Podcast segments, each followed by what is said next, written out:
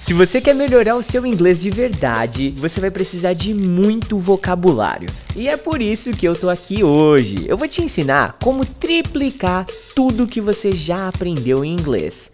VPFI! Morfologia é uma das matérias mais legais que eu já estudei na faculdade. E olha que tinha coisa chata lá, viu? Só que hoje eu quero falar com você a respeito dessa matéria. Então, papel e caneta na mão, que tem muito conhecimento agregado aqui para você. Você vai aprender tudo sobre a formação das palavras no inglês. Toda palavra, ela pode ser basicamente formada de três maneiras, e eu vou ensinar todas elas aqui e agora para você. Então vamos lá. Affixation. Esse affixation é quando você adiciona um sufixo ou um prefixo às palavras que você já conhece. Calma, deixa eu te explicar isso de forma fácil, tá? Ó, meaning. Essa palavra significa significado. Meaning. Se você coloca o sufixo meaningless, fica sem sentido, insignificante. Por outra forma, você coloca meaningful, que significa algo importante, significante, ok? Uma outra palavra aqui, ó, pleasant. Olha que bacana, pleasant. Essa palavra significa agradável. Se você colocar o prefixo unpleasant, ela já vira desagradável. Então olha só, Sufixo são adicionados no finalzinho da palavra, tá? Você pega a palavra tradicional original e coloca algo no finalzinho dela. Então isso é um sufixo. Já o prefixo, ele vem antes, é adicionado no comecinho dessas palavras, tá? Hoje na aula do Zoom às 19 horas, a gente vai estudar sobre isso. Então, não perde, hein? Quero ver você lá às 19 horas, eu, o Teacher Juan, o Teacher Baby e você, ok? Agora eu vou te ensinar uma segunda técnica, uma segunda forma de criar novas palavras, tá? Essa técnica aqui se chama conversion.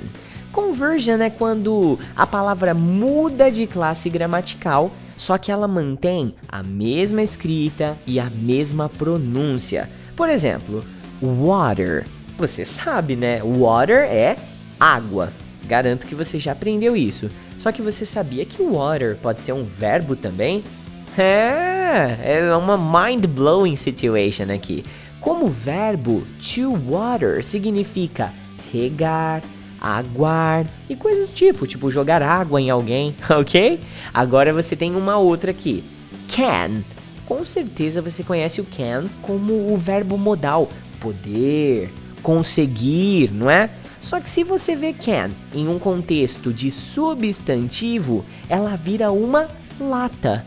E mais, tá? Ela também pode ser o verbo enlatar. Então olha aí, uma palavrinha que você conhecia que tinha três letras. Hoje ela tem três novos significados para você.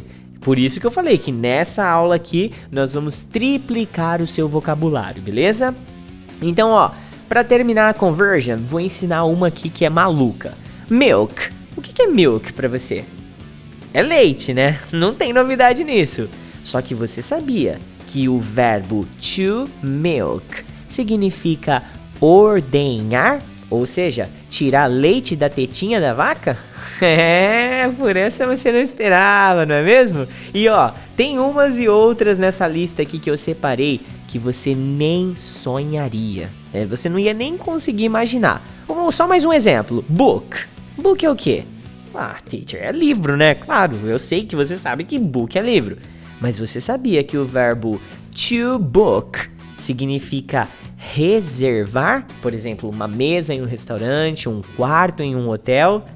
É, olha, tem umas outras muito mais malucas que essa daqui, só que você só vai conhecer elas na aula do Zoom dessa noite, beleza? Agora vamos para a terceira e última maneira de formar uma palavra. E essa técnica é uma das que eu mais gosto, tá? É a compounding.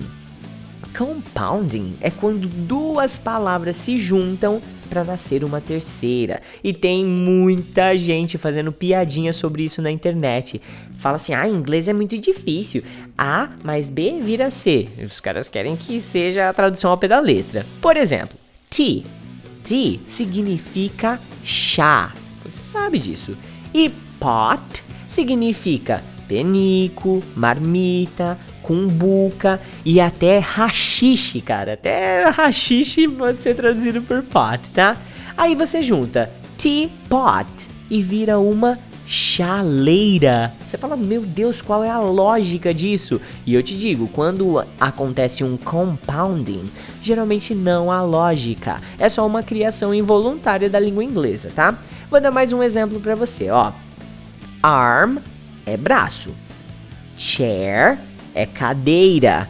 Quando você junta arm e chair, forma uma armchair que é uma poltrona. E essa aqui até faz sentido, porque é como se fosse uma cadeira que tem lugar para colocar o braço, né? Mas, olha só, essa dica é valiosa. Isso aqui que você está recebendo hoje é só a pontinha do iceberg, tá bom? Eu quero que você estude mais a fundo então sobre affixation, que é o uso dos sufixos e dos prefixos para acoplar nas palavras, beleza? Se informa sobre as conversions que existem na língua e eu espero que você não esteja acreditando que fire só significa fogo, tá? Eu quero que você vá além, busque as palavras nas raízes e como um passe de mágica, você vai começar a multiplicar, triplicar, quadriplicar o seu conteúdo em inglês, tá? Para terminar, eu recomendo que você se divirta também estudando aí os compoundings, tá? Para a aulinha de hoje, eu vou passar uma tarefa de casa para você. Eu quero que você traga exemplos dessas três classes morfológicas. Você topa o desafio? Então olha lá. Primeiro, anota pelo menos cinco exemplos de palavras que contenham sufixos ou prefixos aí, tá bom? Segunda missão, Anota pelo menos 10 exemplos de conversions. Quero ver se você realmente entendeu o que são isso aí. E number 3, anota pelo menos 3 exemplinhos de compounding words, que são as palavrinhas compostas. Então, talk to you at the Zoom class at Wednesday, that's today, at 7 p.m. Bye bye, VPFire. Have a great one.